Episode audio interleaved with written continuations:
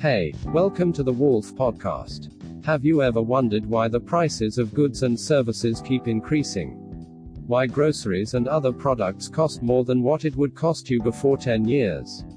i.e., 500 rupees worth of groceries will cost you more today than it would cost you in 2010, which means the purchasing power of 500 rupees has reduced in a decade.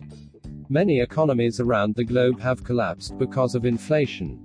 Why does inflation occur? Is it really a bad thing? How does it affect other economic factors and what it means to you? This episode is all about it. Inflation is the increase in prices of goods and services over time. It reduces the purchasing power of the currency and increases the cost of living. So as prices rise, your money buys less than that of what it would buy a year back or so, and your standard of living might reduce. The RBI manages inflation by using monetary policies, you'll know how at the end. Well, there are four main causes of inflation. Number 1. Demand and supply, demand pull inflation. Demand pull inflation occurs when the demand for goods increases with less supply, so the prices of goods increase.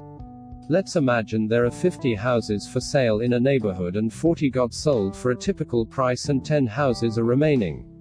But all of a sudden the government announces 0% property tax for real estate in that neighborhood, so everyone will rush to buy those remaining 10 houses due to more demand for those remaining houses and prices will increase. Now only those who have more money can afford the house, causing inflation. This type of inflation applies to all the goods and services out there. But sometimes demand pull inflation occurs because of fear of inflation itself. It occurs when more people rush to buy goods with the fear of increasing prices, which in turn causes inflation. Number 2. Cost pull inflation. Cost pull inflation occurs when the production cost of a product increase due to an increase in the cost of raw materials, labor costs, or other geographical factors that affect production. As production cost increase, the supply of goods produced decrease, but the demand for the goods remains the same.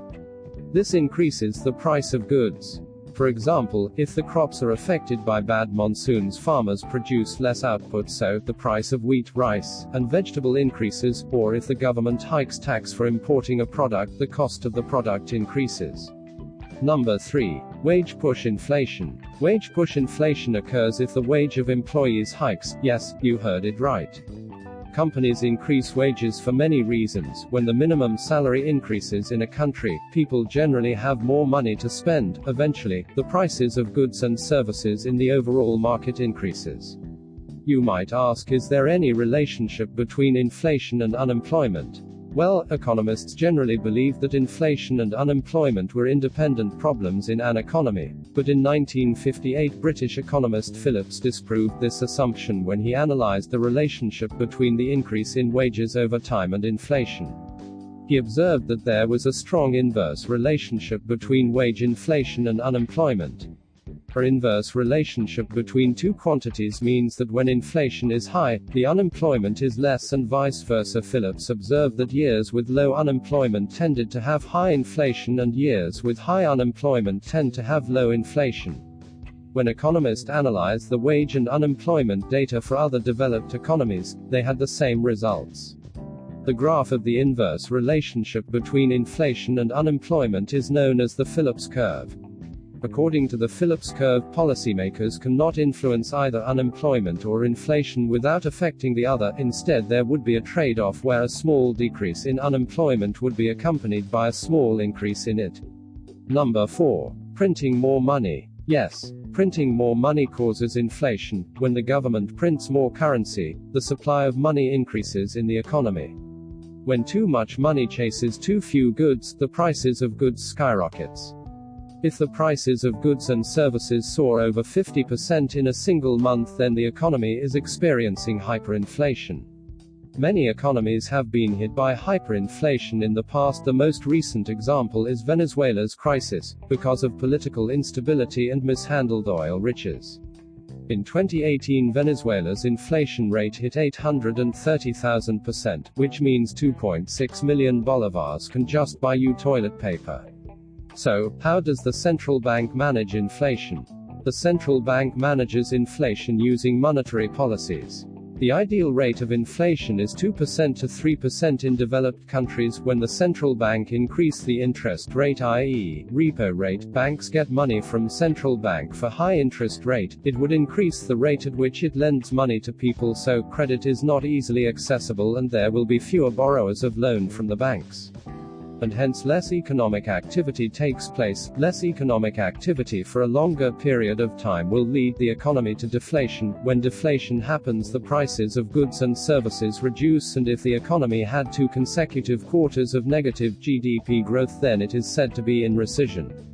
Basically, if the economic growth of a country increases, then so would inflation, and if there is a recession in a country and there's no economic growth, then inflation would also decline.